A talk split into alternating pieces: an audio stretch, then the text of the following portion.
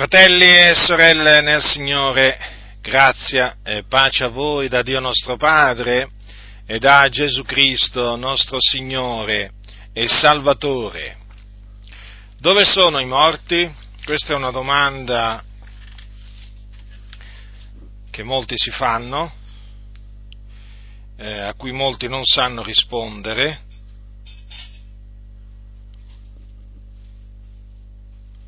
a cui noi invece sappiamo rispondere. Sappiamo rispondere con la parola di Dio, che è verità, la quale ci dice con molta chiarezza dove vanno coloro che muoiono. E quindi, siccome che la parola di Dio è verità, noi dobbiamo prestare attenzione a quello che essa dice. Ora, gli uomini si suddividono in due categorie, i salvati e i perduti. I giusti e i peccatori, i quali quando muoiono vanno in due luoghi distinti e separati, due luoghi completamente diversi. Adesso vediamo che cosa dice la Sacra Scrittura a tale proposito. Naturalmente questa predicazione parte dal presupposto che con la morte non finisce tutto, perché questo è quello che dice la Sacra Scrittura. Perché? Perché l'uomo, l'essere umano, ha un'anima.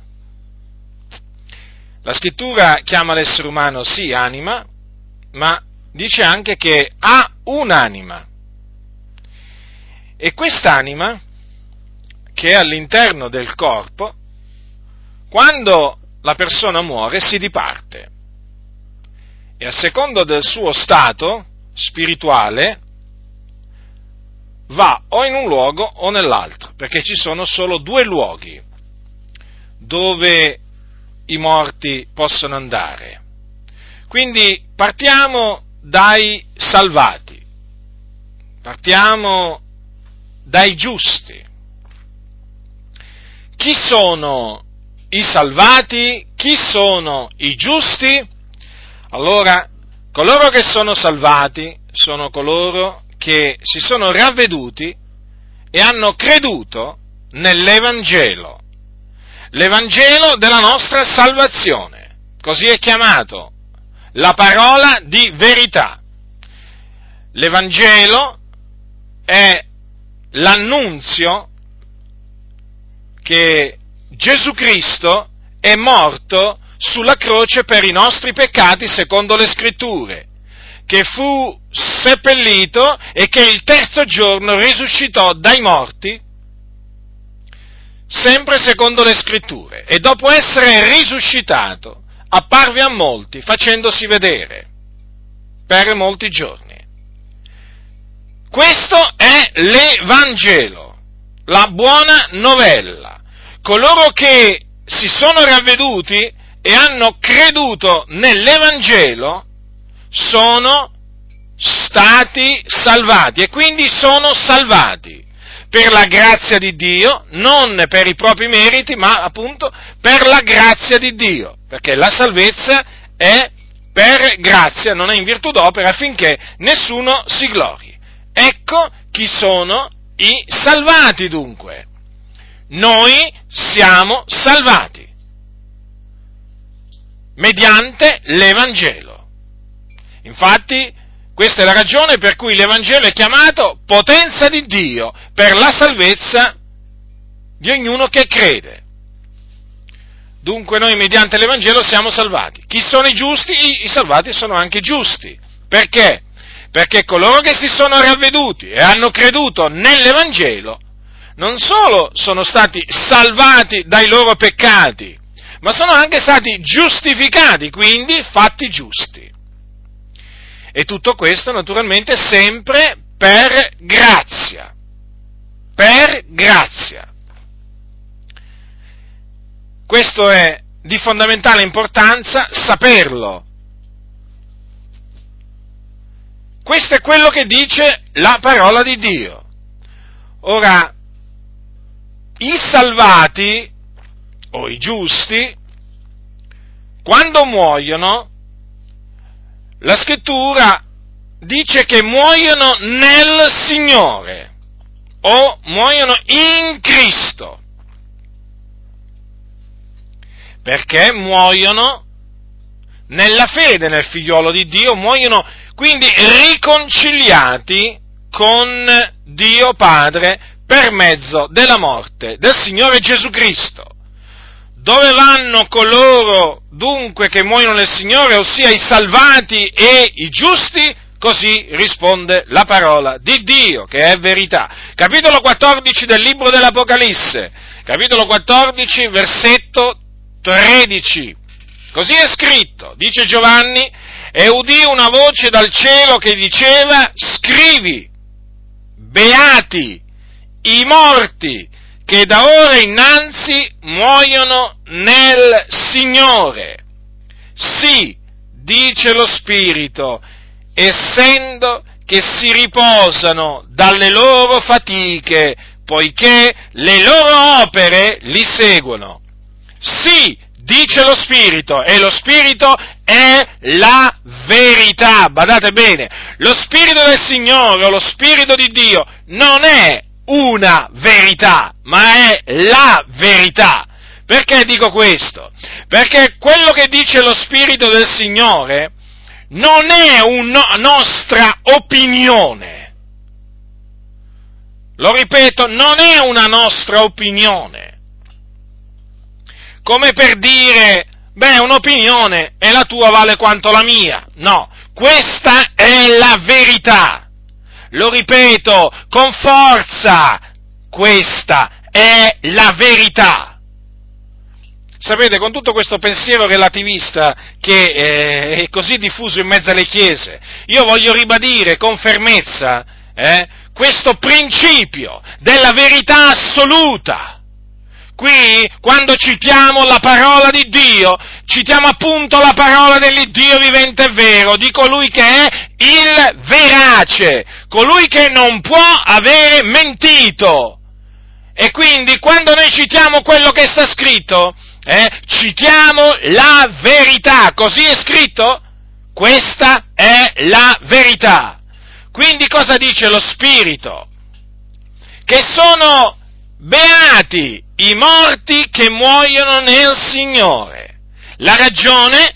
Perché si riposano dalle loro fatiche, poiché le loro opere li seguono. Quindi, coloro che muoiono nel Signore, cioè i giusti, i salvati, vanno in un luogo di riposo, dove ci si riposa, finalmente ci si riposa dopo tante fatiche compiute per amore del Signore sulla faccia della terra. Dopo tante tribolazioni, dopo tante lacrime versate, ecco che finalmente, eh, una volta che si muore nel Signore, ci si riposa.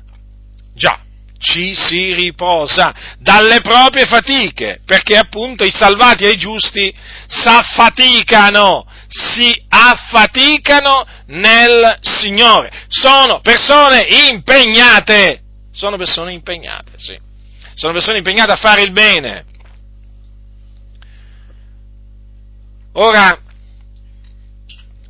cosa dice la Sacra Scrittura a tale proposito? Dice lo scrittore agli ebrei che quelli che entrano nel riposo di Dio, perché qui appunto stiamo parlando di riposo, e eh, quando uno muore nel Signore entra nel riposo di Dio. Ascoltate cosa dice la parola di Dio nella lettera, eh, nell'epistola agli ebrei. Dice, resta dunque un riposo di sabato per il popolo di Dio. Poiché chi entra nel riposo di lui si riposa anch'egli dalle opere proprie, come Dio si riposò dalle sue. Dunque c'è un riposo di sabato per il popolo di Dio. Perché è chiamato riposo di sabato? Perché questo riposo in cui entrano i giusti, salvati quando muoiono, era stato prefigurato dal sabato. Il sabato, il giorno del riposo che Dio aveva ordinato di osservare agli ebrei quando, eh, quando gli diede eh, a Mosè, quando gli diede a Mosè i comandamenti sul monte Sinai. Allora, quel riposo che Dio diede a Israele non era altro che un simbolo del vero riposo, del vero riposo, del vero riposo in cui entrano i giusti, i salvati, i redenti, quando muoiono, perché essi muoiono nel Signore. Dunque rimane un riposo di sabato per il popolo di Dio. Badate bene, per il popolo di Dio. Per il popolo di Dio. E chi è che fa parte del popolo di Dio? Fanno parte del popolo di Dio i salvati, i giusti, che poi sono anche i santi perché sono stati santificati mediante l'offerta del, del, corpo di Gesù Cristo fatto una volta per sempre, sono stati santificati dal sangue del patto, che è il sangue di Cristo Gesù. Comprendete dunque, resta un riposo di sabato per il popolo di Dio. E di questo popolo, che è il popolo di Dio, fanno parte, fanno parte tutti coloro che si sono ravveduti e hanno creduto nell'Evangelo, siano essi ebrei che gentili. E questo riposo è per loro, quindi tutti coloro, è implicito, che tutti coloro che non fanno parte del popolo di Dio non entrano nel riposo, nel riposo di sabato, eh? nel riposo di Lui. Ora, quando diciamo, o meglio, quando la scrittura dice che si riposano dalle loro fatiche, non intende mica dire che eh, i salvati quando muoiono entrano in, uno, entrano in uno stato di incoscienza, eh? O eh, qualcuno potrebbe definirlo in uno stato di sonnolenza. No, nella maniera più assoluta. Perché coloro che muoiono nel Signore, come peraltro vedremo anche coloro che muoiono nei loro peccati, eh, si dipartono dal corpo, ma rimangono perfettamente coscienti, coscienti perché l'anima è pienamente cosciente di quello che avviene o di quello che gli avviene nel luogo dove si reca, in questo caso nel, ehm, nel riposo di Dio, che è il, il, il paradiso, il, il, regno, il, regno, dei cieli. Dico questo perché? Perché circola appunto, è diffusa in molte chiese questa, eh, questa falsa dottrina eh, del sonno dell'anima, è chiamata. Quale sonno? Ma quale sonno? È vero che la scrittura descrive coloro che sono morti in Cristo come coloro che dormono, ma perché?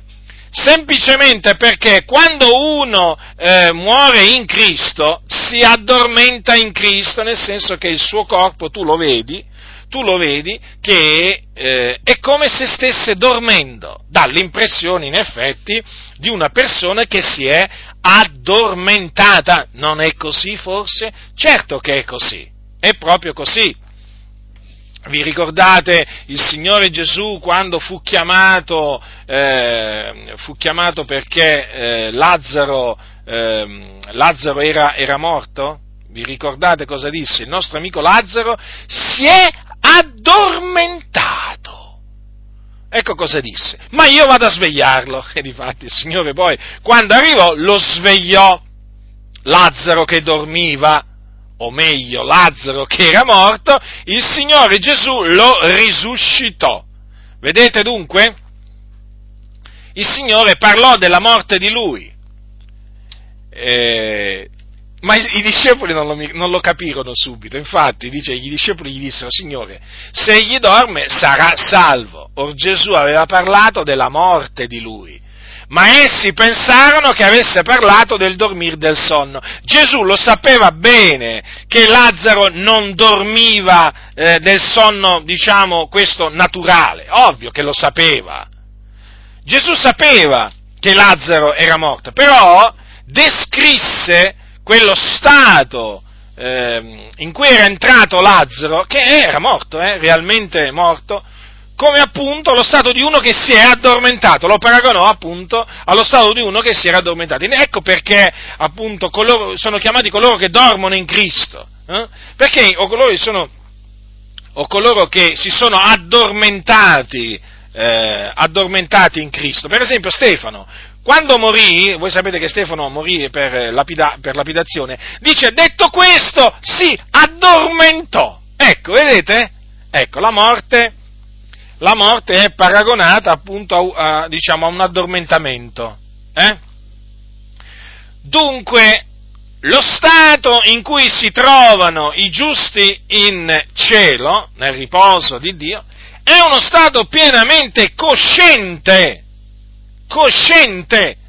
L'anima vede quello che avviene in paradiso, l'anima sente quello che, diciamo, viene detto in paradiso. Naturalmente, ovvio, vede e sente quello che il Signore vuole che eh, l'anima vede, vede e sente.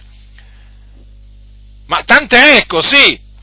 E questo è confermato da quello che è scritto nel libro dell'Apocalisse, quando Giovanni eh, eh, vide a, um, aprirsi il quinto suggello. Ascoltate, capitolo 6, dice Giovanni, e quando ebbe aperto il quinto suggello, io vidi sotto l'altare le anime di quelli che erano stati uccisi per la parola di Dio e per la testimonianza che avevano resa. E gridarono con gran voce dicendo, fino a quando nostro Signore, che sei santo e verace, non fai tu giudicio e non vendichi il nostro sangue su quelli che abitano sopra la terra? E a ciascun d'essi fu data una veste bianca e fu loro detto che si riposassero ancora un po' di tempo, finché fosse completo il numero dei loro conservi e dei loro fratelli che hanno ad essere uccisi come loro. Notate, si stavano già riposando e questo conferma che appunto coloro che muoiono nel Signore entrano nel riposo di Dio, perché si riposano delle loro fatiche. Notate infatti che gli fu detto che si dovevano riposare ancora un po' di tempo, quindi già si stavano riposando, ma si stavano riposando in maniera cosciente, perché vedete, gridavano, gridarono con gran voce, eh? Fino a quando, nostro Signore, che sei santo e verace, non fai tu giudicio e non vendichi il nostro sangue su quelli che abitano sopra la terra? Avete visto qua? Questi invocavano il Signore, si ricordavano che qualcuno aveva sparso il loro sangue sopra la terra. Vedete? E chiesero al Signore fino a quando eh, lui non avrebbe eh, vendicato il loro sangue su quelli che abitavano sopra la terra. Ma vi, questo, vi, pare, vi pare questo un comportamento di, ehm, di qualcuno che è in uno stato di incoscienza? E poi non solo gridarono, gridarono ma eh, pure sentirono.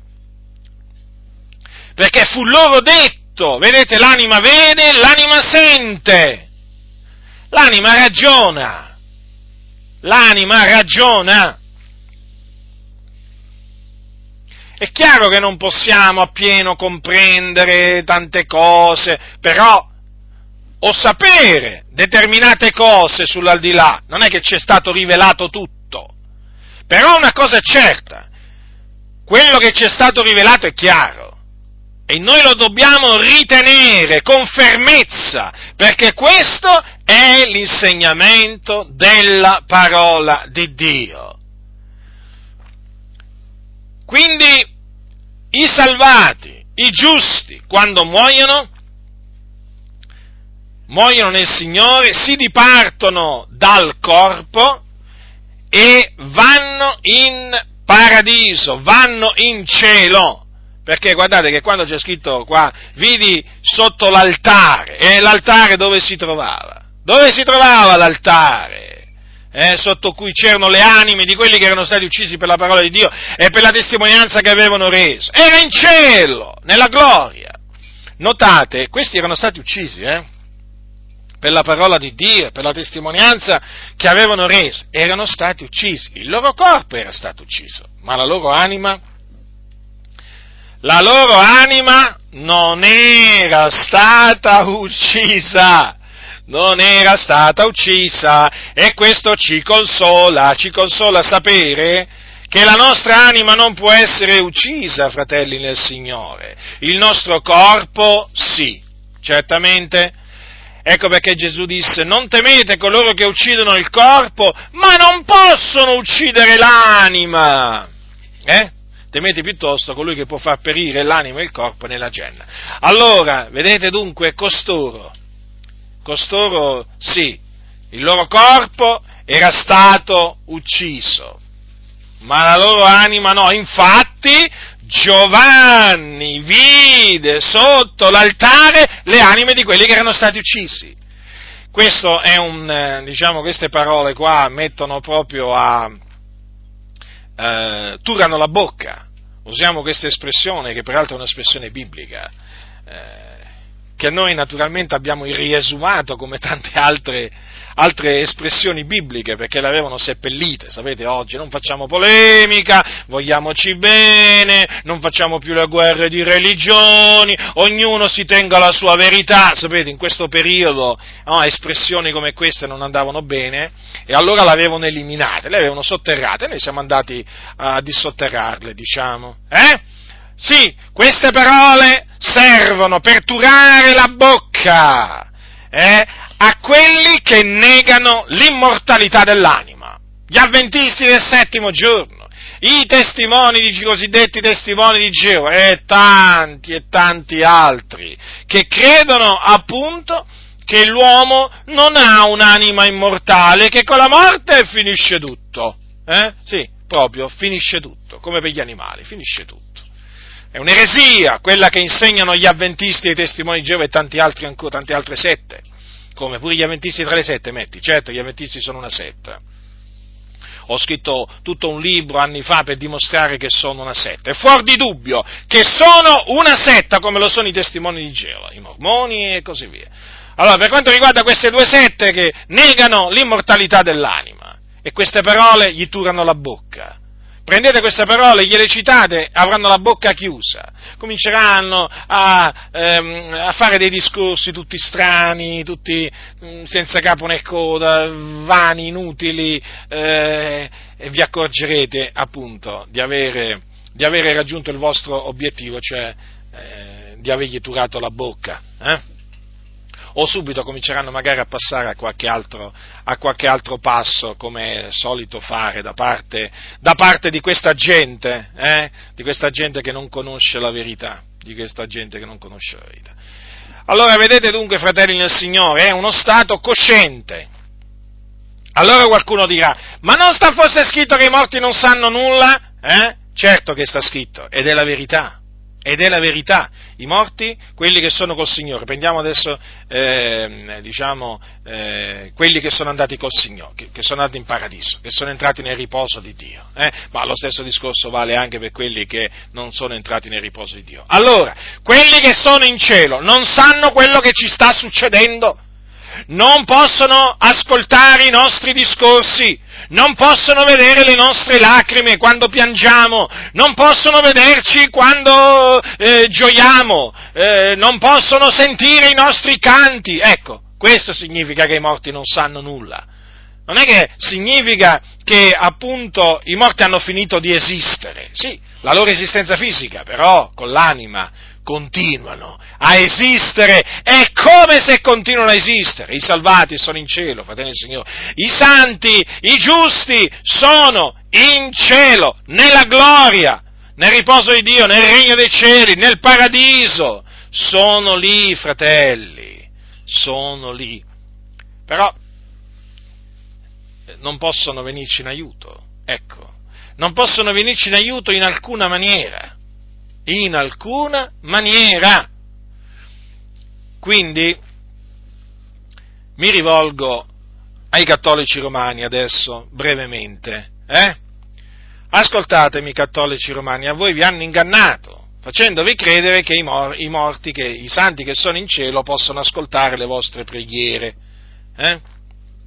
Vi hanno ingannato perché non possono ascoltare niente di quello che voi dite, non solamente le vostre preghiere, ma proprio non possono ascoltare niente di quello che voi dite a loro. quelli sono morti e voi non vi dovete rivolgere ai morti, vi dovete rivolgere al vivente, a Dio, nel nome di Cristo Gesù, che è l'unico mediatore tra Dio e gli uomini. Non c'è un altro mediatore oltre a Gesù. Non rivolgetevi a Maria, Maria non può ascoltarvi, è in cielo ma non può ascoltarvi, non può vedervi, non può fare alcunché per voi. Non vi rivolgete a Paolo, non vi rivolgete a Pietro, a Giovanni, non possono sentirvi e non possono, eh, non possono vedervi. Quello che dovete fare è questo. Innanzitutto vi dovete ravvedere dei vostri peccati e credere nell'Evangelo, perché voi siete dei peccatori schiavi del peccato. Eh? I vostri peccati sono, diciamo, attaccati alla vostra coscienza e avete bisogno proprio di ravvedervi e credere nel Signore Gesù per essere purificati dai vostri peccati. E una volta che vi ravvedete e credete nel Signore Gesù, che avrete la certezza della remissione dei peccati e della vita eterna, uscite dalla Chiesa Cattolica Romana abbandonando non solamente la Chiesa Cattolica Romana, ma anche le eresie e le superstizioni della Chiesa Cattolica Romana, tra cui eresie c'è pure l'invocazione rivolta a Maria, le preghiere rivolte a Maria e ai santi che sono in cielo. È un'eresia condannata dalla parola del Signore è idolatria. Idolatria, perché voi non state facendo altro che rendere il culto, il culto, eh, a delle creature, a delle creature, anziché al creatore che è benedetto in eterno. Questa idolatria la dovete abbandonare, abbandonare. Io vi parlo con ogni franchezza, perché questa è la verità.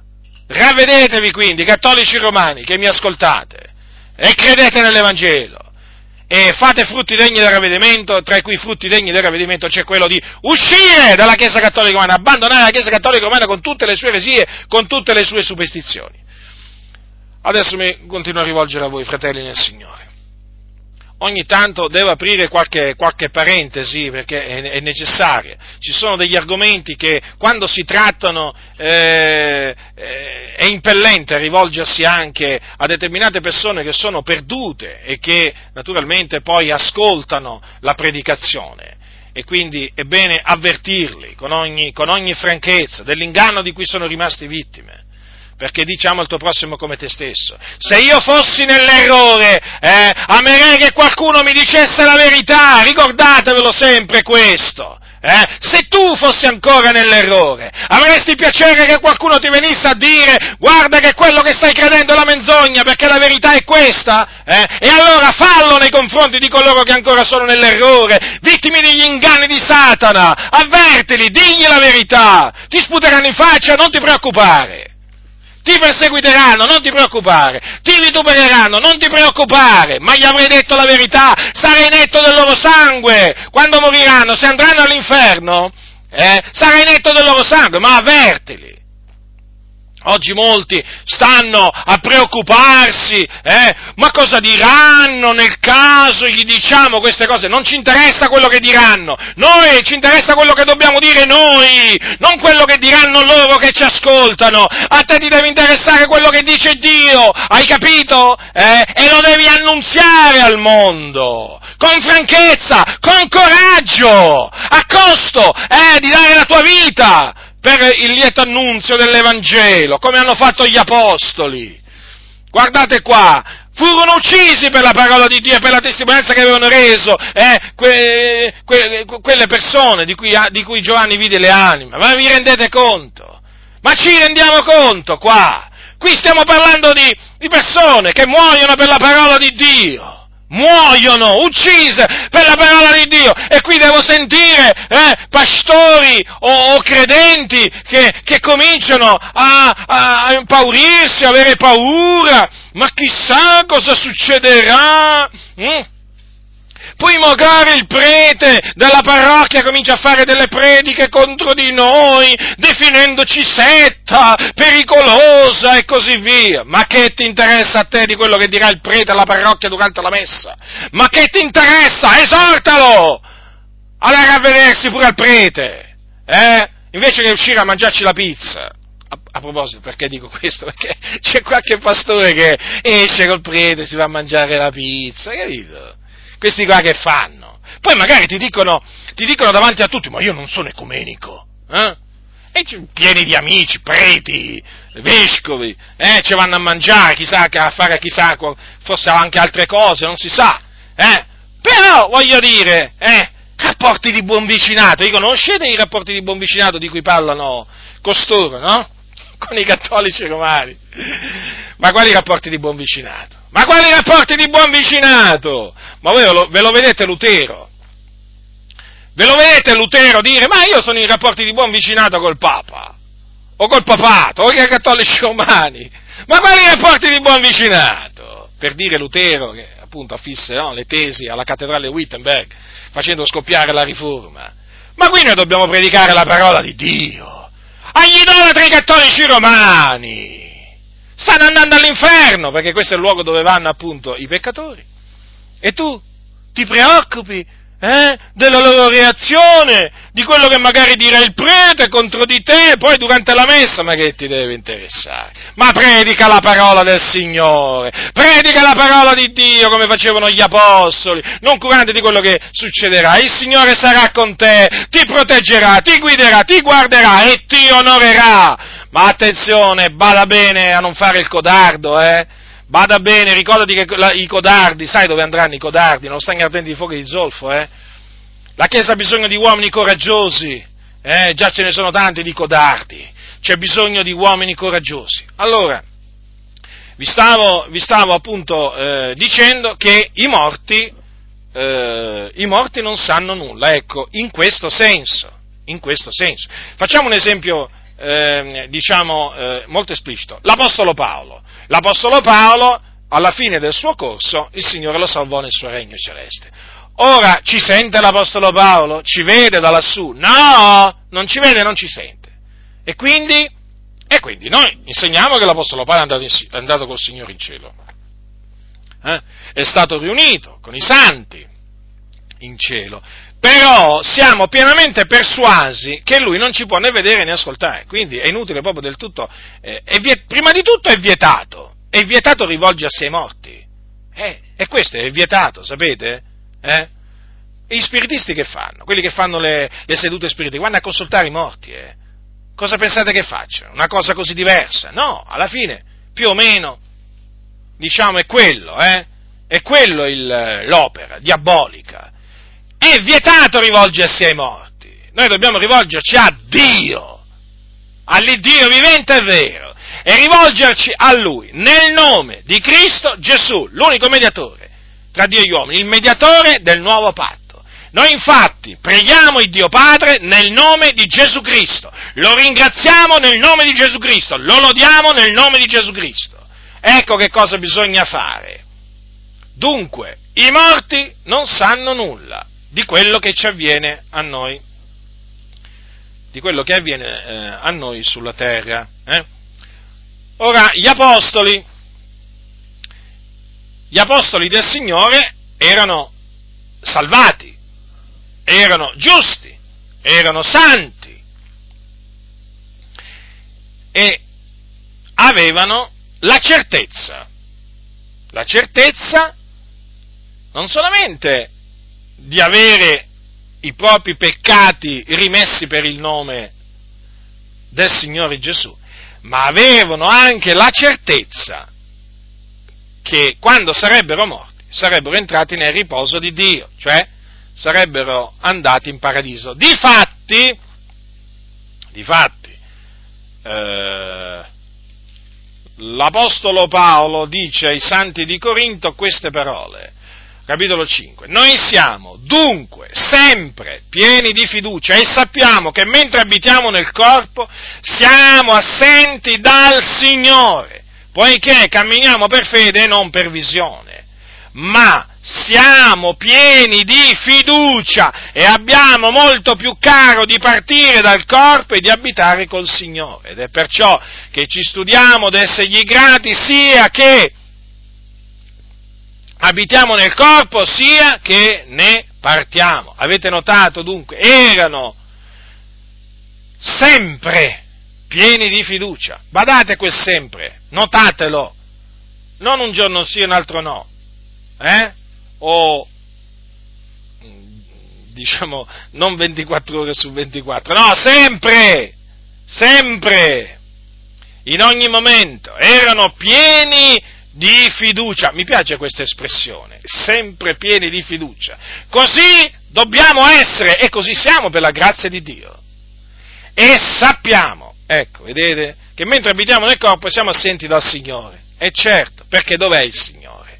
Dov'è il Signore Gesù? Il Signore Gesù è alla destra di Dio Padre. Sì, alla destra di Dio Padre, dove intercede per noi. Noi non lo vediamo, lui ci vede, ma noi non vediamo lui, a meno che il Signore non ci dia una visione, come la diede a Stefano. Vi ricordate, prima di morire Stefano ebbe una visione vide il figliolo, figliolo di Dio,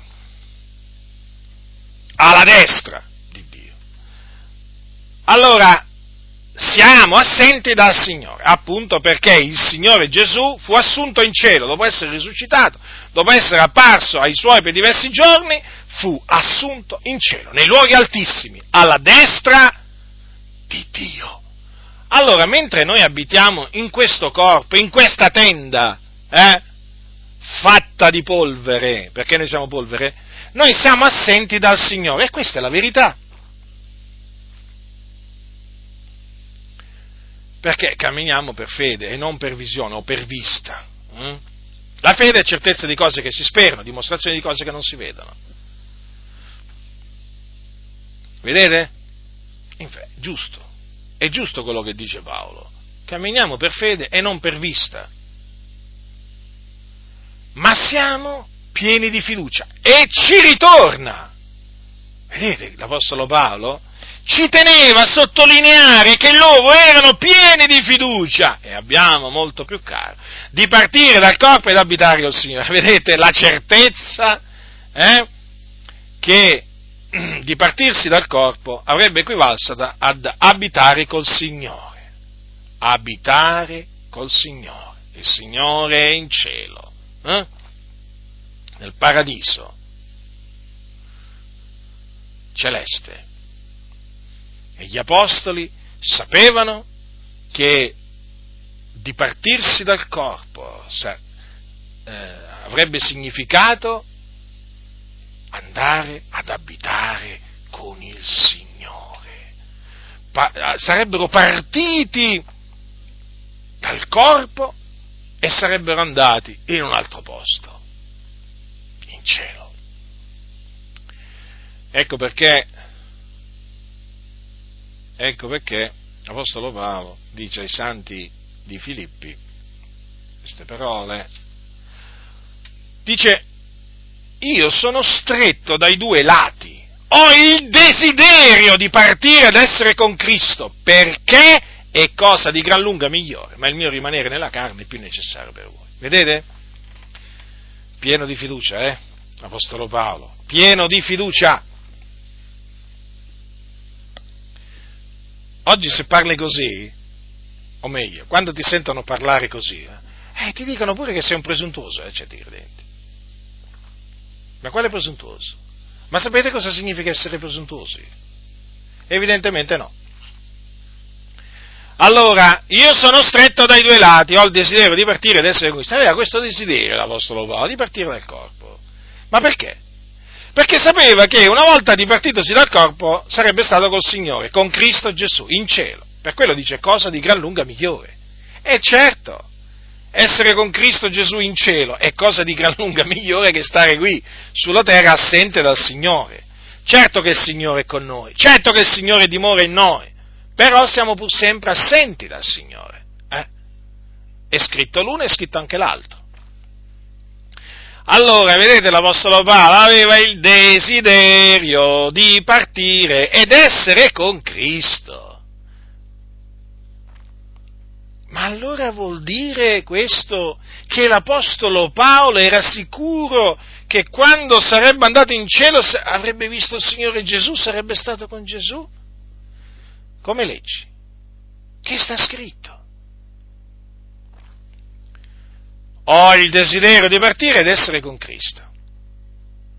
Ma ditemi una cosa, ma se, se io chiamo una persona al telefono, eh? una persona cara, mettiamola, mettiamola così, no? una persona molto cara, e dici, senti, ho il desiderio, eh, ho il desiderio di, di partire eh, domani, se Dio vorrà, per, eh, per essere con te. Ecco, ma voi cosa capite? Ma voi cosa capite? Che nel momento in cui quella persona dovesse partire e andare là, la incontra, no? Sta con quella persona. Ora, non si capisce per quale ricondito motivo, eh? Qui non dovrebbe significare la stessa cosa. Ma se Paolo ha detto il desiderio di partire ed essere con Cristo, perché cosa di gran lunga migliore? Ma ci si deve credere. Ma ci si deve credere all'Apostolo Paolo. Perché dico questo? Perché ci sono, eh? Ci sono molti insensati che insegnano nelle chiese, eh? insegnano che quando i salvati muoiono, sì, vanno in cielo, ma ma attenzione, eh, non vedono Gesù, non stanno con Gesù. Sì, sì, lo insegnano nelle assemblee di Dio in Italia, ma anche ho saputo, anche in chiese pentecostali, no, che diciamo non fanno parte dell'organizzazione ADI. Ma vedete voi che cosa si sono inventati questi? Ma guardate un po' voi le diavolerie che questi qua si sono inventati! vogliono to- hanno to- allora, da- dall'inferno hanno tolto il fuoco, per modo di dire. Oh, dal cielo hanno tolto Gesù. Hanno tolto Gesù dalla vista dei santi. Sembra incredibile, e purtroppo è così però. Non mi sto inventando niente, sono loro che si inventano le cose. Eh? Toppi insegnava questo. E lo insegnano tanti pastori nelle Adi, ma anche fuori dalle Adi, lo ripeto. È una falsità. È una falsità. Ma io dico una cosa, per dire, perché ne potrei dire tante, tante, tante, non una sola, ma quando Stefano, io, io veramente mi, mi indigno, ma io mi indigno quando sento queste cose. Allora, Stefano, prima di morire, c'è scritto, essendo pieno dello Spirito Santo, fissati gli occhi al cielo, vide la gloria di Dio e Gesù che stava alla destra di Dio e disse, ecco io vedo i cieli aperti e figliol dell'uomo in piena destra di Dio. Ma io dico una cosa, ma se il Signore a Stefano gli diede questa visione, in cui gli permise di vedere al di là dei cieli, perché dice che vide gli occhi, eh, eh, vide i cieli, i cieli aperti, eh? i cieli aperti. Ecco, ma se il Signore gli fece vedere al di là dei cieli, quindi al di là di questi cieli, il figliol dell'uomo in piena destra di Dio, ma voi, ma usate la logica, ma voi pensate che Stefano, quando si addormentò, quando morì, smise di vedere il Signore in cielo? Cioè andò in cielo e non lo vide più. Cioè, ma vi rendete conto? Ma vi rendete conto le cose assurde che dicono, che dicono costoro? Ah, ma vanno in cielo, vengono messi in una stanzetta. Ma quale stanzetta?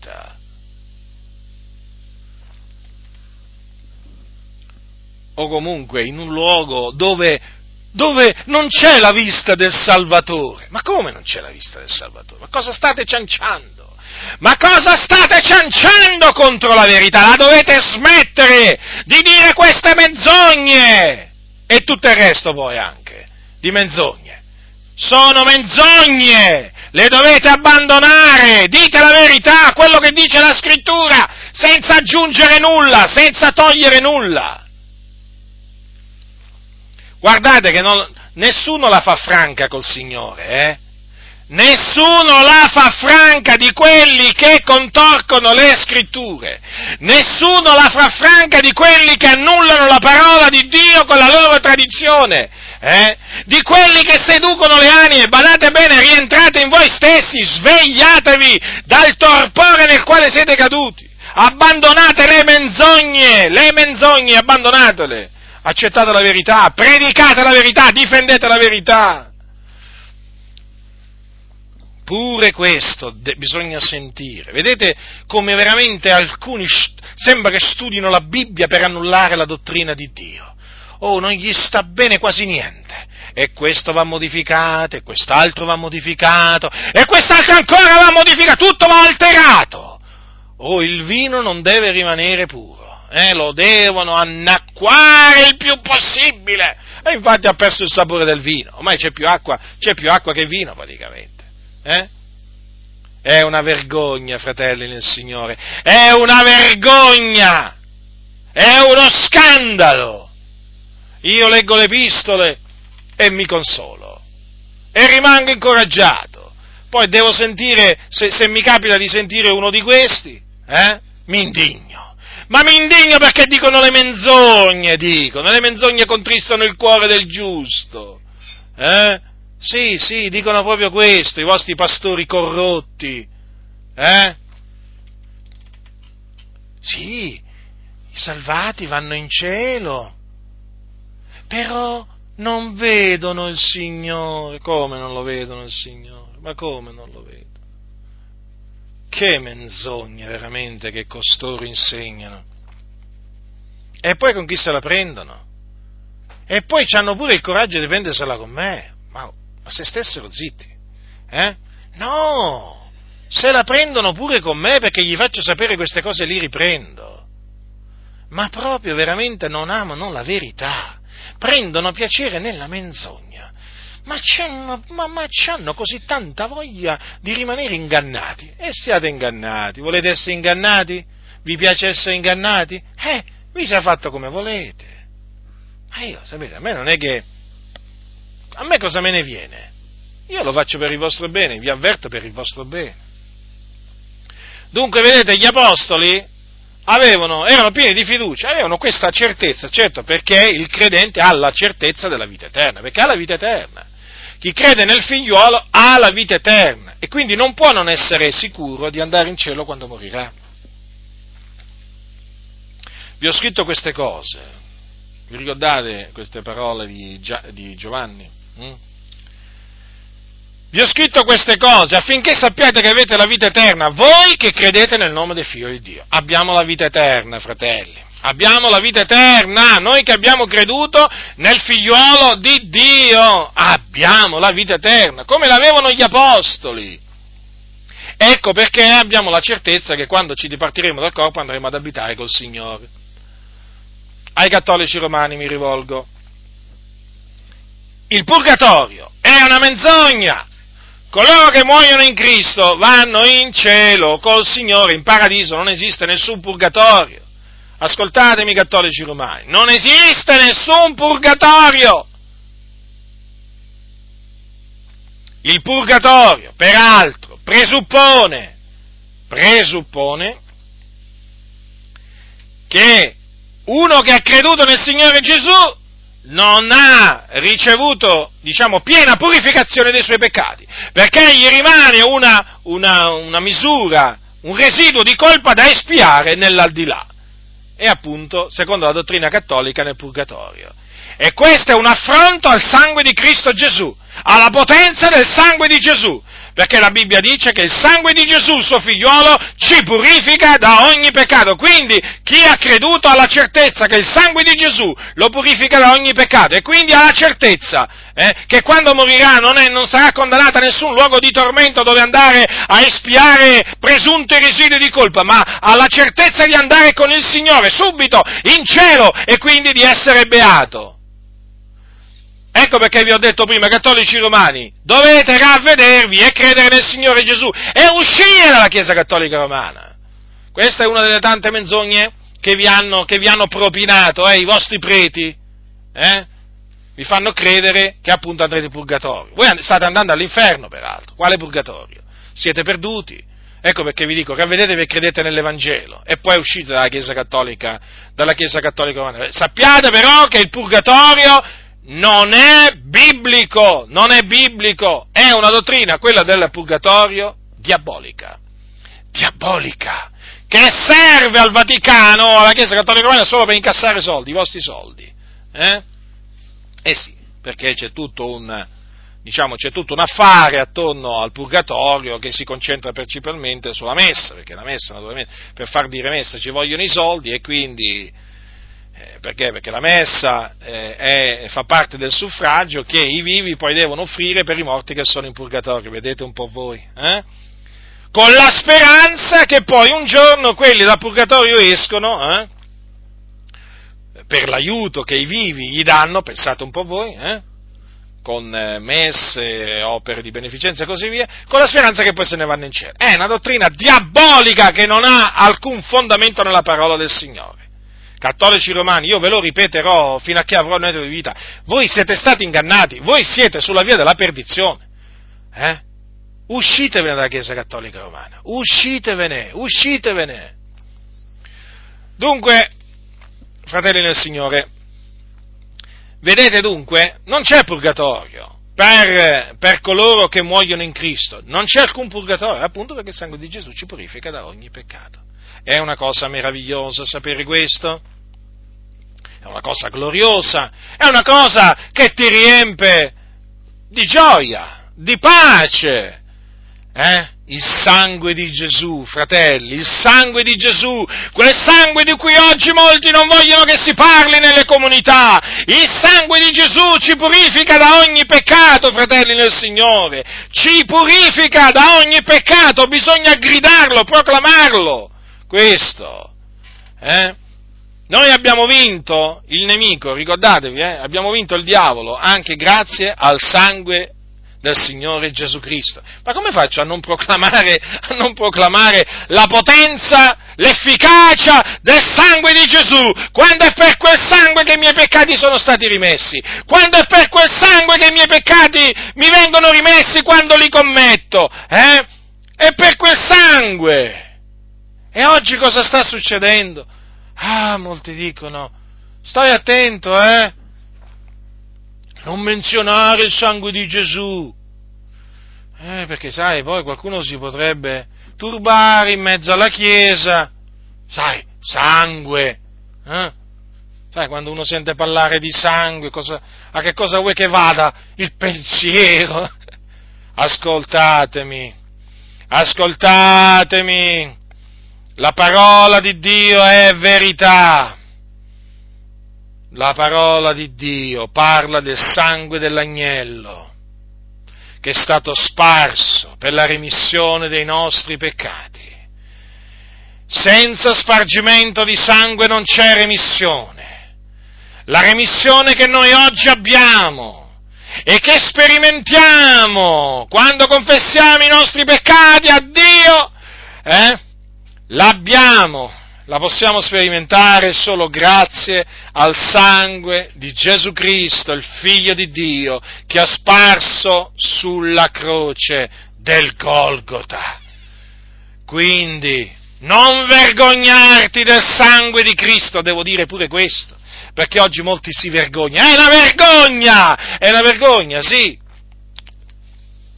Sì, è una vergogna, è uno scandalo che molti che si dicono cristiani si vergognano di parlare del sangue di Gesù, eh, del sangue di colui che ha dato la sua vita per noi, per riconciliarci con Dio Padre. Per paura, per paura di disturbare la coscienza, la coscienza di qualche peccatore, eh? O diciamo per evitare di turbare eh, qualche anima delicata che viene al culto. A me non interessa niente che cosa potranno dire. Io devo predicare quello che dice la parola di Dio e lo faccio. Piaccia o non piaccia, non ti piace sentire parlare del sangue di Gesù? E che cristiano sei? Allora non sei un cristiano. Ah, ecco. Parlare del sangue di Gesù così si manifestano i falsi cristiani. Una delle maniere per, fare, per far manifestare i falsi cristiani eh, oggi nelle chiese è quello di parlare del sangue di Gesù, della croce del Signore Gesù Cristo, delle sofferenze del Signore Gesù Cristo, di quello che Lui ha patito eh, per noi, per riconciliarci con Dio Padre. Parlate di queste cose, proclamatele, gridatele, poi vedrete come si manifestano gli spiriti. Eh? Come si manifestano gli spiriti, gli spiriti seduttori che si annidano nei locali di culto. Eh? Vedrete come si manifestano.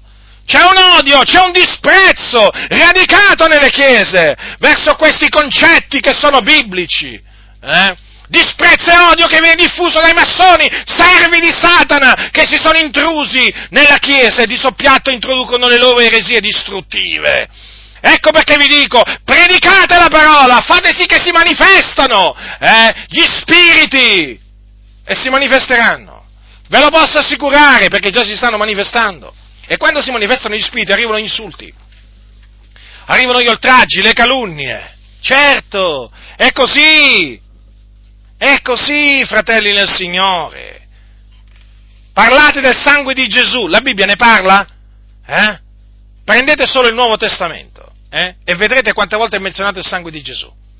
Eh? Prendete solo il Nuovo Testamento e vedrete quante volte è menzionato il suo sacrificio, le sue sofferenze in una maniera o nell'altra la sua morte, la sua morte propiziatoria. Quante maniere in una maniera o nell'altra viene citata. E oggi cosa, bisogna, cosa bisogna assistere? Eh? Che dalle predicazioni, in molti casi, viene omesso deliberatamente di parlare della croce di Cristo, delle sofferenze di Cristo, del sangue di Cristo. La parola Calvario addirittura dà fastidio o Golgotha, anche la parola Golgotha, dà fastidio, dà fastidio. Fratelli, è ora di predicare quello che dà fastidio ai massoni, avete capito? Eh? È ora di predicarlo con tutti i mezzi. Che i massoni veramente abbiano intronate le orecchie devono sentire il vero messaggio, devono sentire il vero Vangelo, il messaggio rivolto ai peccatori, tra cui ci sono pure loro, lo devono sentire. E ci chiamino pure fanatici talebani, lo facciano, lo facciano pubblicamente però, eh, non, so, non nel sottoscala, eh, lo facciano pubblicamente, dicano, dicano che siamo matti perché predichiamo Cristo e Lui crocifissa, lo dicano, lo dicano, tanto lo so che lo pensano, ma dicano, dicano che siamo dei, dei matti da legare, da ricoverare nel manicomio, eh, parli, perché parliamo della croce di Cristo, del sangue di Cristo, dello spargimento di sangue di Cristo, eh, lo dicano, lo dicano! Così almeno li individuiamo prima, dai, su! Tanto lo so, lo so, ma già si sono manifestati tanti, questi malvagi, malvagi che non sono altro, empi che si sono intrusi in mezzo alla Chiesa, eh? Che con dolce lusinghiero parlare adescano le anime, le adescano con i loro discorsi pomposi e vacui. Conoscono il greco, conoscono l'ebraico e pure l'aramaico e non conoscono il Signore Gesù Cristo. Ecco chi sono costoro. Non conoscono il Dio, non lo conoscono perché se lo conoscessero ne parlerebbero come ne parlavano gli apostoli. Gli apostoli invece loro che cosa fanno? Fanno discorsi pomposi e vacui eh? Ma manco loro capiscono quello che dicono. Pensa un po' a quelli che l'ascoltano. Ma chi ci capisce quando questi parlano? Ma chi li capisce? Ragionamenti contorti filosofici! Paroloni veramente che devi avere il vocabolario con te! È una cosa impressionante. E poi quando parlano, e quando parlano, non ce la fai, non ce la fai con tutta buona volontà, non ce la fai proprio a sentirli, perché ti trasmettono la sonnolenza questi quando predicano, la sonnolenza. E d'altronde i discorsi pomposi e vacui, che cosa ti possono trasmettere? Gioia, pace, edificazione, sonnolenza! Perché c'è dietro il diavolo che appunto tramite questi discorsi pomposi e vacui dei massoni, col grembiule, senza grembiule, eh? in cui vuole far cadere in questo sonno terrificante. Svegliati Chiesa! Svegliati! Svegliati! Imbraccia la spada dello Spirito e comincia veramente a predicare la parola eh, e a turare la bocca a questi servi di Satana. Quindi vedete, fratelli del Signore, noi abbiamo la certezza dunque di andare in cielo nella gloria, perché il sangue di Gesù ci purifica da ogni peccato. Quel sangue prezioso. Eh sì, è chiamato così, eh? È chiamato così. Quando ci penso anche a questo, eh? Quando ci penso, sapendo che non con cose corruttibili, con argento, con oro siete stati riscattati dal vano modo di vivere tramandatovi dai padri, ma col prezioso sangue di Cristo, come da agnello senza difetto né macchia, ben preordinato prima della fondazione del mondo, ma manifestato negli ultimi tempi per voi, i quali per mezzo di lui credete in Dio, che l'ha risuscitato dai morti e gli ha dato gloria, onde la vostra fede, la vostra speranza fossero in Dio. Ma pensate, è chiamato il sangue prezioso di Gesù. Che valore che ha il sangue di Gesù. Che valore, che valore! Eppure, eppure molti sedicenti cristiani e pastori e così via, predicatori, si vergognano. Si vergognano, hanno paura, vergognatevi ipocriti, ipocriti! Vi vergognate, certo, perché voi che cristiani siete, siete fasulli. I veri cristiani non si sono mai vergognati di parlare del sangue di Cristo. I veri predicatori hanno sempre messo enfasi sul sangue di Cristo Gesù. La giusta enfasi, quella che mettevano gli apostoli, ne hanno parlato gli apostoli. E chi segue l'esempio degli apostoli nella predicazione e nell'insegnamento ne parla del sangue di Cristo Gesù ma nelle chiese oggi ci sono molti che non vogliono seguire l'esempio degli apostoli, vogliono seguire l'esempio degli apostati. Ecco chi vogliono seguire, gli apostati, non gli apostoli. Comunque, fratelli nel Signore, vedete? Per il sangue di Cristo i nostri peccati ci sono stati rimessi, siamo purificati da ogni peccato e quindi questo naturalmente ci, ci dà tranquillità ci dà tranquillità, ci dà pace, sicurezza, per quel sangue, per quel sangue che egli versò sulla croce. Noi oggi possiamo dire siamo perdonati, eh? siamo sulla via che mena in cielo e andremo in cielo. Il Signore, ricordatevi questo, ci, nel suo, ci salverà nel suo regno celeste se avremo perseverato fino alla fine nella fede eh? per il sangue di Cristo, ricordatevelo, ricordatevelo per quel sangue che Lui ha sparso sulla croce del Calvario. E dunque ecco dove vanno i salvati e i giusti, i santi. Dove va il popolo di Dio quando, quando appunto muore. In attesa poi naturalmente della resurrezione che avverrà, eh, la resurrezione dei giusti che avverrà eh, al, ritorno, al ritorno di Cristo Gesù, quando l'anima si ricongiungerà con il corpo. Il corpo sarà un corpo glorioso, eh, incorruttibile, potente. Eh? Il Signore Gesù trasformerà il corpo della nostra umiliazione rendendolo conforme al corpo della sua gloria. Ecco, in quel giorno si compierà appunto la redenzione. Eh? Perché avverrà la redenzione del nostro, del nostro corpo e quindi poi staremo sempre col Signore, col nostro corpo e naturalmente con l'anima. Quindi in attesa, i santi vanno in cielo, in attesa della resurrezione corporale che avverrà alla venuta di Cristo Gesù dal cielo. Eh? Che è chiamata la resurrezione dei giusti, vedete, chiamata la resurrezione dei giusti, perché c'è anche la resurrezione degli ingiusti, eh? E adesso parliamo, parliamo della sorte che attende gli ingiusti o peccatori eh, quando, quando, muoiono, perché, eh sì, perché quello che li aspetta è proprio tutta un'altra cosa. Dove vanno gli ingiusti? Dove vanno i peccatori? Dove vanno gli empi? Quando muoiono vanno in un luogo che in greco è chiamato Hades, un luogo nel cuore della terra, un luogo che è un luogo di tormento. Non è un luogo di riposo, è un luogo di tormento.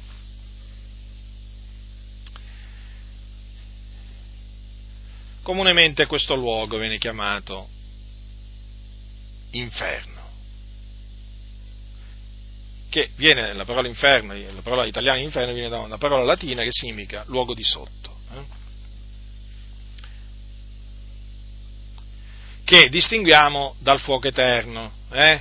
o genna, perché quello è il luogo dove, il luogo finale, sempre di tormento, dove saranno gettati poi gli empi in quel giorno quando ci sarà la resurrezione degli ingiusti. Allora risorgeranno e poi saranno giudicati secondo le loro opere e scaramentati nel, nel fuoco eterno, stagno ardente di fuoco e di zolfo, dove saranno tormentati nei secoli dei secoli. Ma adesso ci arriviamo. Allora, dove vanno, dove vanno coloro che muoiono? Nei loro peccati.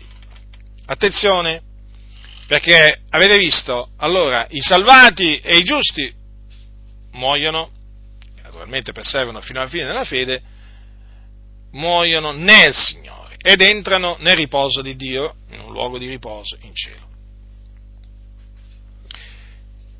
I, eh, i peccatori, gli empi, gli ingiusti, i perduti, quando muoiono, muoiono nei loro peccati. E allora vanno in perdizione, vanno nell'Ades. Così è scritto, capitolo 16 di Luca. Gesù ha raccontato questa storia, è chiamata la storia del ricco e del Lazzaro. Storia, eh, non parabola.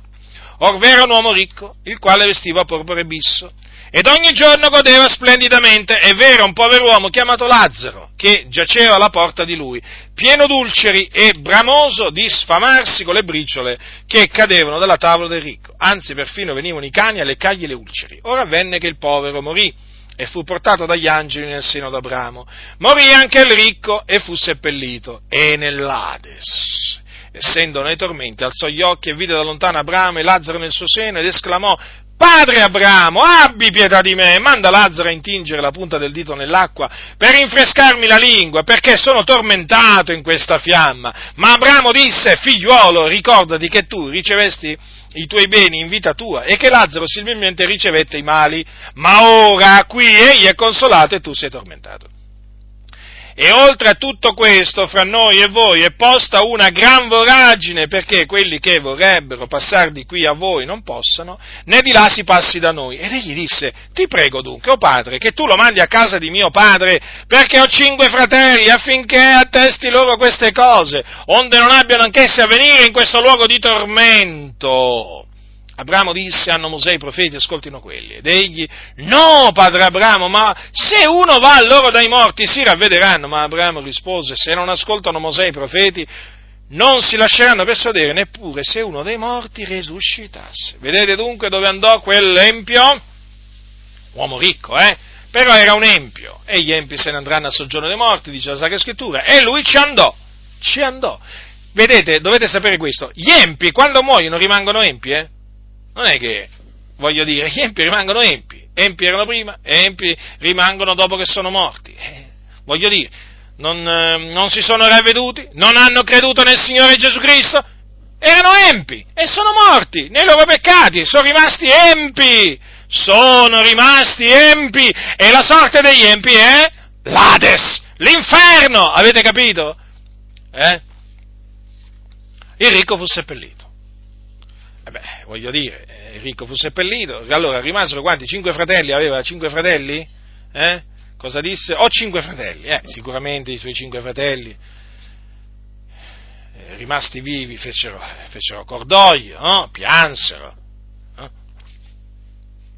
Poi ci saranno stati quelli che saranno venuti a fare le condoglianze, amici, parenti, conoscenti, vicini, insomma, un funerale.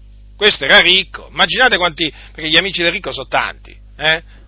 Il povero ha pochi amici, però gli amici del ricco sono tanti. Eh, immaginate voi, avete mai visto o avete mai sentito parlare no, della, del funerale di un ricco? E quante persone che vanno al funerale, al funerale dei ricchi.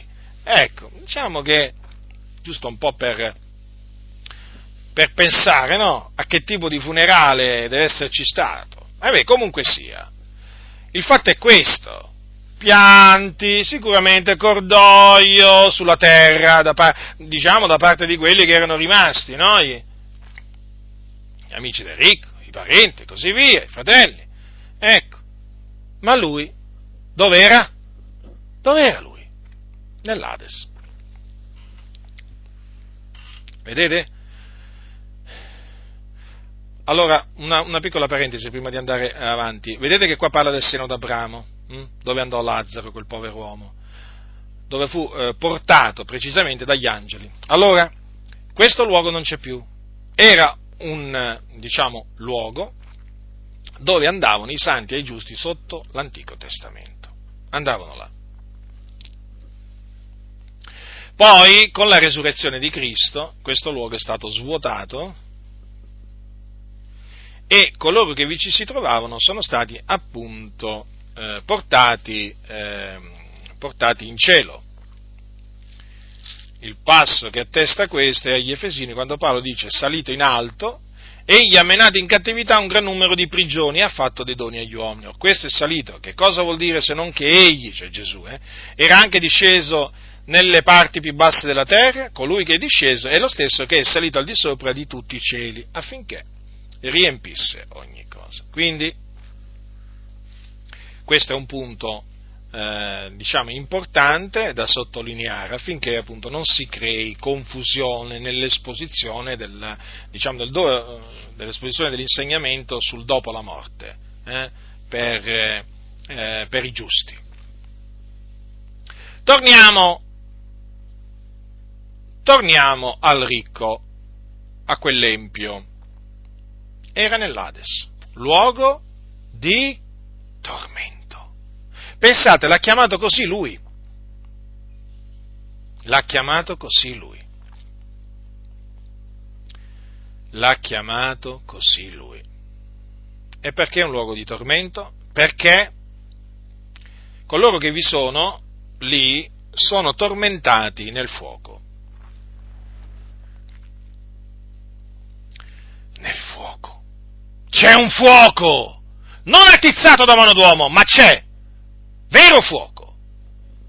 Non allegorico, come dicono falsamente nelle assemblee di Dio in Italia e anche, altri, e anche in altre chiese. Eh? No, quel fuoco non è allegorico, come diceva Toppi.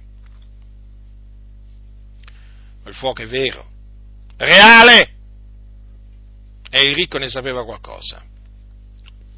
E tutti coloro che ci sono là ne sanno qualcosa della realtà, del fuoco dell'inferno, ma quale allegoria? Questi allegorizzano tutto, quello che non gli piace lo allegorizzano. Eh?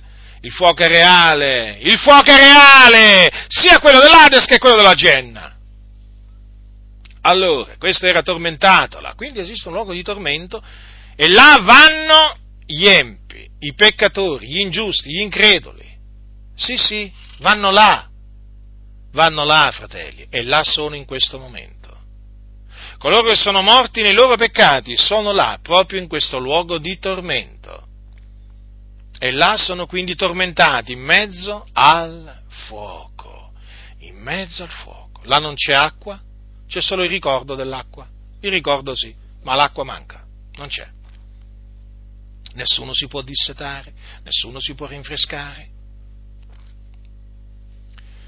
coloro che sulla terra eh, godevano la loro vita, si godevano la loro vita, là sono tormentati, hanno i loro mali, eh?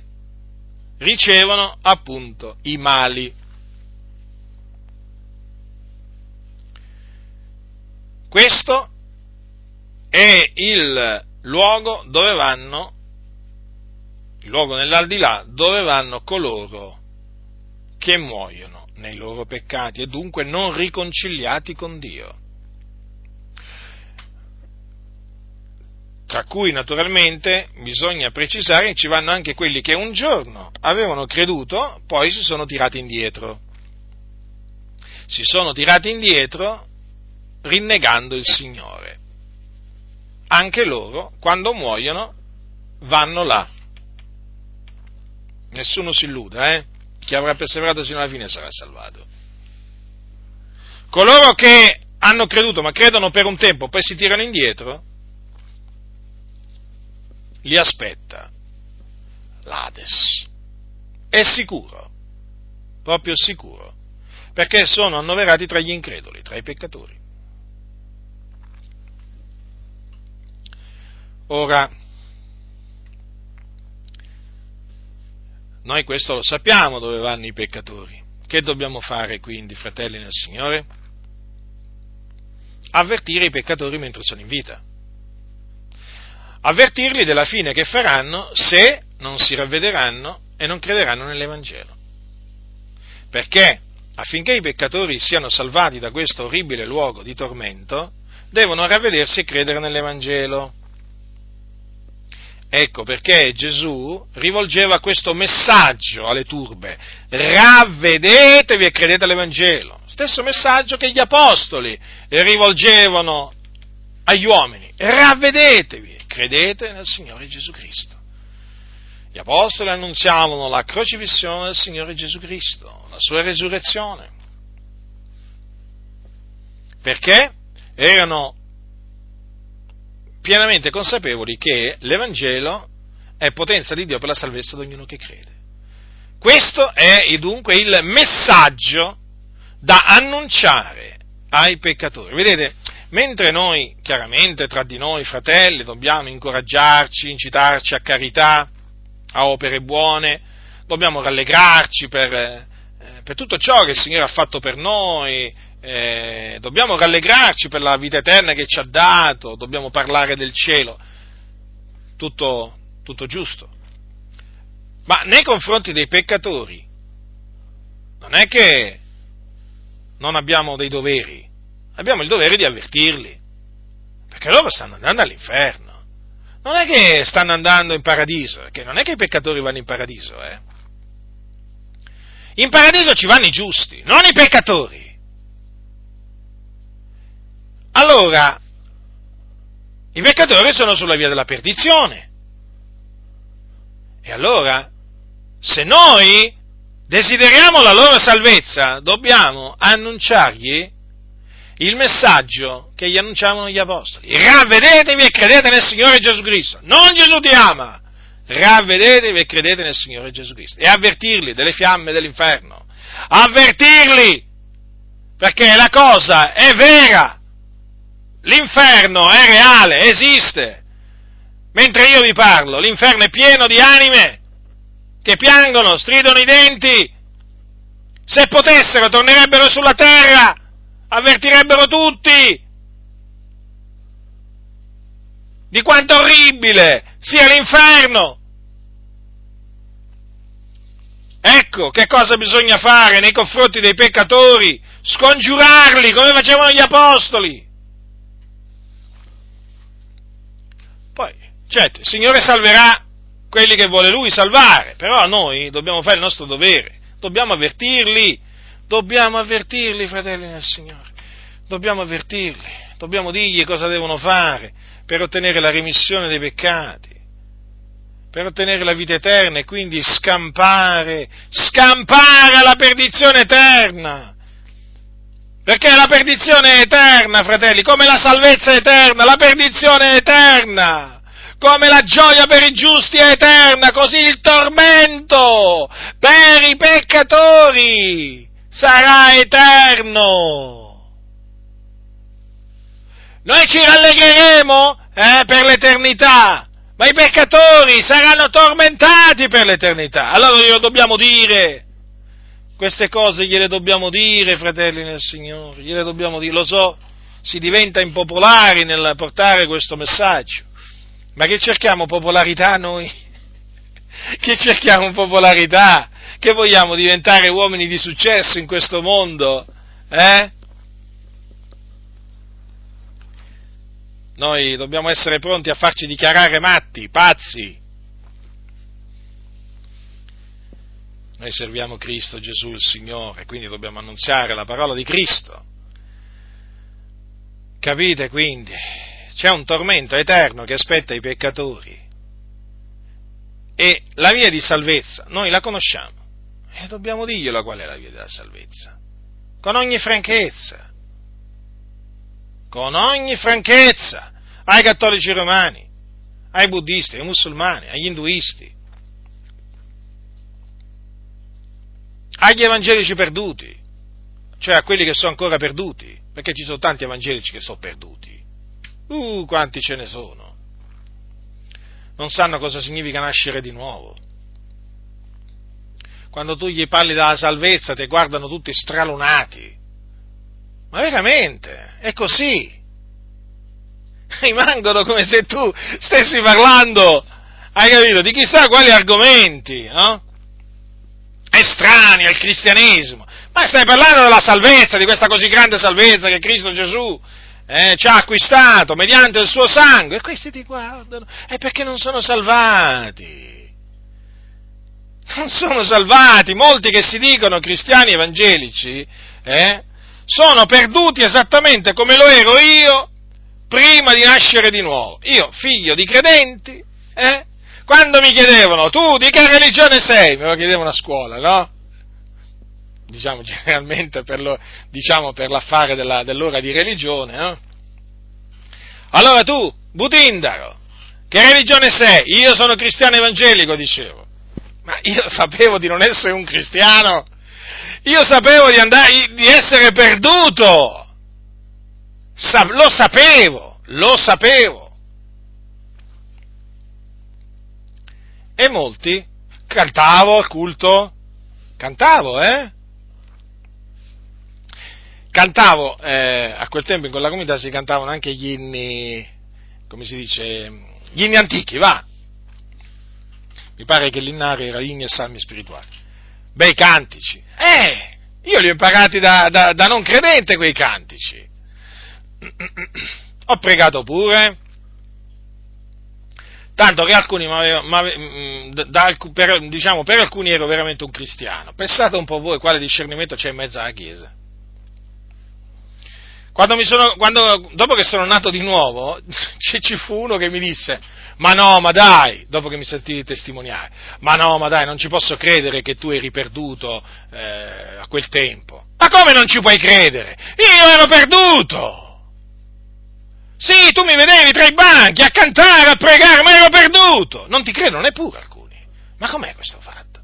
Ma avvengono delle cose veramente particolari in mezzo alle chiese. Non ti credono nemmeno quando, quando gli dici che, che, che eri perduto a quel tempo. E perché? ma perché loro, praticamente, molti, non sanno cosa significa nascere di nuovo, non sanno cosa significa sperimentare la salvezza, perché non l'hanno ancora sperimentata. Ci sono anche pastori che non hanno mai sperimentato la nuova nascita, la nuova salvezza. Ecco perché quando parlano sembrano dei morti. Sembrano dei morti. Beh, non solamente quando parlano, anche quando li vedi, in effetti hanno una brutta, una brutta faccia, la faccia dei morti odorano di morte, ma non sono salvati. Allora vi stavo dicendo, bisogna predicare il ravvedimento, l'Evangelo, anche eh, a, tanti che si, a, a tutti quegli evangelici che sono ancora perduti. Eh, certo, ci si fa tanti nemici, eh? Quanti nemici ci si fa? in mezzo veramente a quelli che si dicono cristiani evangelici quando gli dice la verità. Però ci, fa, ci ce li si fa nemici, diciamo, a motivo della verità, quindi ci gloriamo nel Signore. Quindi bisogna predicare questo, diciamo, di messaggio, perché chi non è nato di nuovo, se la nuova nascita si sperimenta quando uno, quando uno si ravvede e crede nel Signore Gesù Cristo, chi non è nato di nuovo, fratelli, va all'inferno va all'inferno, non importa se si chiama evangelico, pentecostale, valdese, battista, non interessa proprio niente. Bisogna veramente essere nati di nuovo per eh, scampare alle fiamme dell'inferno e alla perdizione eterna. Eh? Che lo sappiano tutti! Lo sappiano tutti! Gesù ha detto a Nicodemo, se uno non è nato di nuovo non può vedere il regno di Dio. Questo lo ha detto il verace e il fedele, io ci credo. E dunque bisogna, bisogna dire ai perduti, bisogna dire perduti, non importa quale credo professano, bisogna dire ai perduti quello che devono fare per essere salvati. Senza giri di parole, senza sofismi, con ogni franchezza. affinché siano salvati, fratelli, dai loro peccati, affinché siano salvati dal fuoco dell'Ades prima e poi dal fuoco, dello stagno ardente di fuoco di zolfo, che è il fuoco eterno. Perché come vi ho detto prima, mica è finita là, eh, nell'Ades.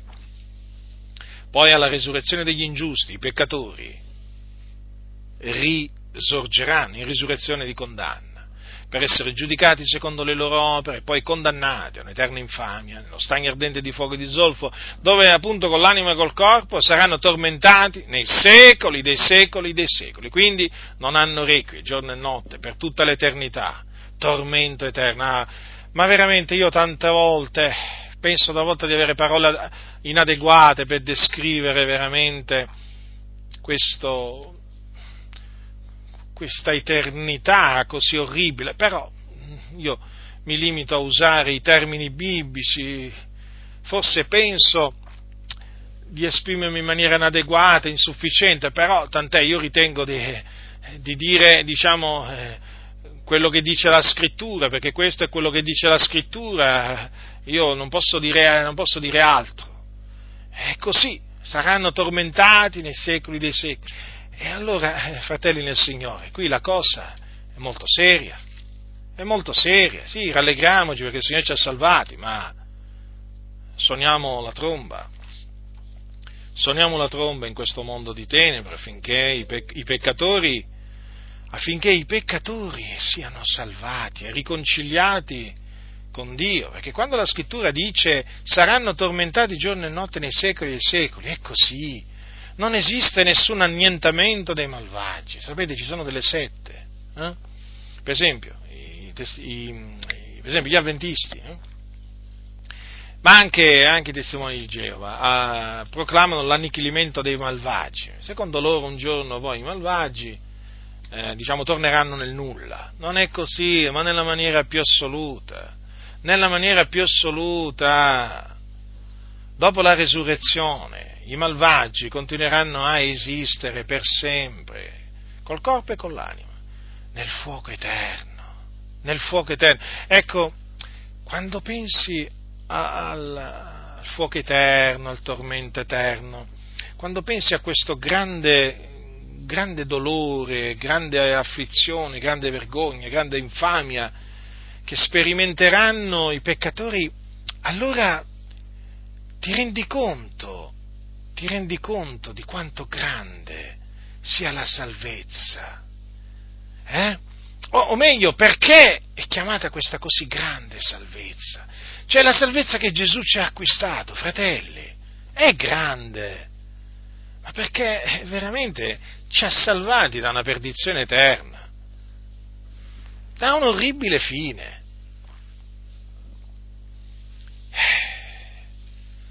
Cioè noi dobbiamo veramente rallegrarci nel Signore del continuo, ringraziare il Signore veramente perché ci ha voluto salvare. E dall'altro però dobbiamo renderci conto che i peccatori stanno andando là. Eh? Quindi non gli possiamo andare a dire Gesù ti ama. Tu gli vai a dire a un peccatore Gesù ti ama. Ma che messaggio gli portavano gli apostoli? Gesù ti ama? Non mi pare proprio. Vi ricordate quando l'Apostolo Paolo fu chiamato da un governatore. È scritto nel libro degli Atti questo, questa storia, dice Felice, si chiamava Felice. Dice che, eh, dice così, alcuni giorni dopo Felice, venuto con Drusilla, sua moglie, che era giudea, mandò a chiamare Paolo e l'ascoltò circa la fede in Cristo Gesù. Ma ragionando Paolo di giustizia, di temperanza e del giudizio a venire, Felice tutto spaventato replicò, per ora vattene e quando ne troverò l'opportunità, l'opportunità ti manderò a chiamare. Ma una semplice riflessione, con domanda, ma se il messaggio dell'Apostolo Paolo rivolto ai peccatori fosse stato Gesù ti ama, ma, ma, ma che ragione avrebbe avuto Felice di spaventarsi. Avrebbe detto, ah, Gesù mi ama, grazie Paolo per avermelo fatto sapere. Se fosse stato questo il messaggio. Ma il messaggio di Paolo era un altro. Paolo parlava di temperanza, del giudizio a venire, di giustizia. Ma vi rendete conto? Davanti a un governatore, davanti a un governatore, c'è un'autorità che contava e che comunque sia, eh, lo aveva in mano a, a Paolo, prigioniero. Ma vi rendete conto, fratelli del Signore? L'Apostolo Paolo con ogni franchezza fu chiamato eh, per essere ascoltato circa la fede in Gesù. Eh, gli parlò, ma non gli disse Gesù ti ama. Guardate di che cosa gli ha parlato. E perché questo? Ma perché Paolo era pienamente consapevole che felice era sulla via della perdizione. Sulla via della perdizione. Che se fosse morto nei, nei suoi peccati sarebbe andato all'inferno, prima e poi in quel giorno nel, nel fuoco eterno. Allora, ecco quanto è differente eh, il messaggio di taluni. Siamo tutti fratelli, siamo tutti figli di Dio, oggi ti dicono, dimenticandosi che gli uomini sono per natura figli di ira, altro che figli di Dio. È scritto, eh? Quando Paolo dice agli Efesini eravamo per natura figliuoli di ira come gli altri. Per natura non, non si è figliuoli di Dio, figliuoli di Dio si diventa. Si diventa mediante la fede nel Signore Gesù Cristo, quando si nasce di nuovo, quando si viene rigenerati da Dio. Allora avete visto il messaggio dell'Apostolo Paolo, ma poi leggete, leggete le predicazioni dell'Apostolo Paolo, vi renderete conto che lui predicava proprio il ravvedimento ai peccatori, predicava Cristo a lui crocifisso, predicava la resurrezione, perché, perché lui era stato chiamato da Dio a predicare. Chiamato da Dio a predicare la parola nella sua pienezza. Vedete dunque, fratelli nel Signore, il vero predicatore annunzia questo di messaggio, annunzia questo di messaggio. E questo appunto è il messaggio che va annunziato ancora oggi ai peccatori perché, perché sono sulla via della perdizione. Non vi fate ingannare da quelli che dicono ma Dio è buono, poi alla fine vuoi che, vuoi che non salvi le persone che sono buone, non v'è alcuno buono non v'è alcun giusto, non v'è alcuno che pratichi la bontà, altro che tutti hanno peccato e sono privi della gloria di Dio.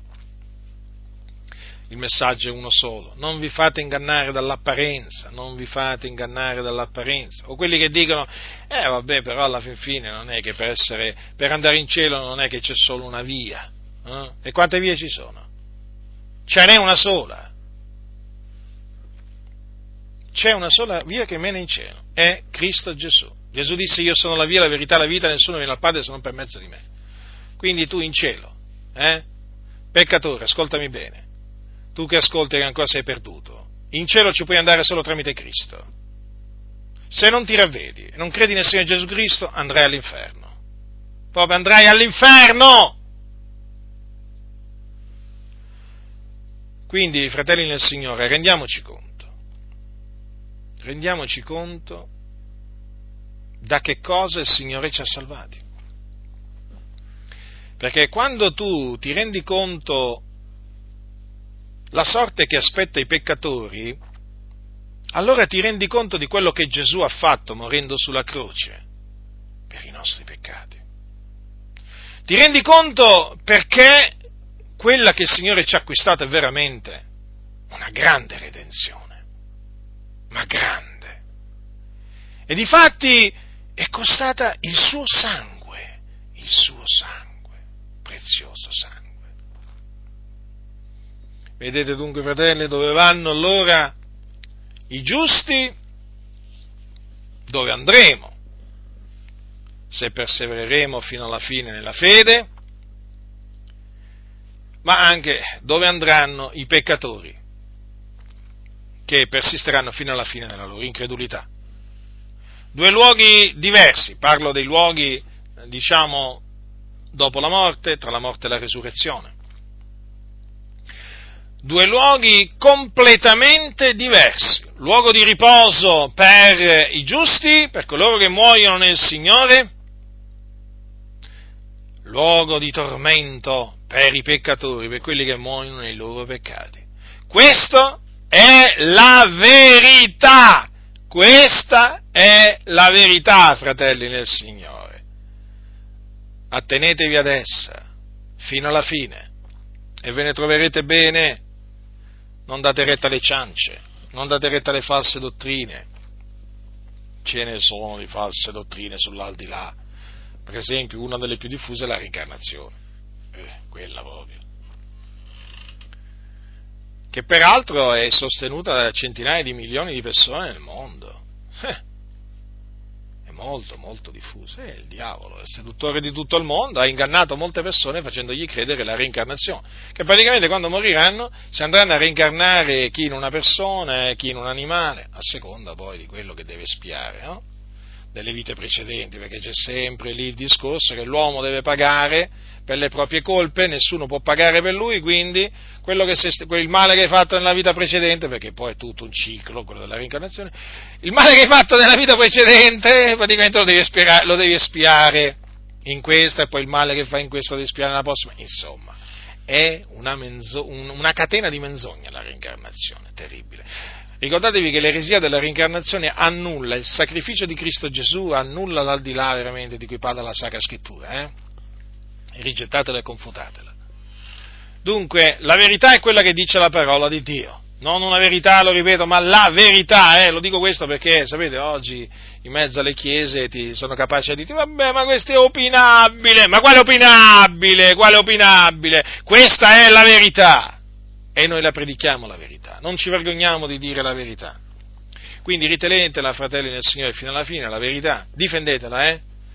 Vi raccomando, difendete la verità perché è sempre sotto attacco la verità.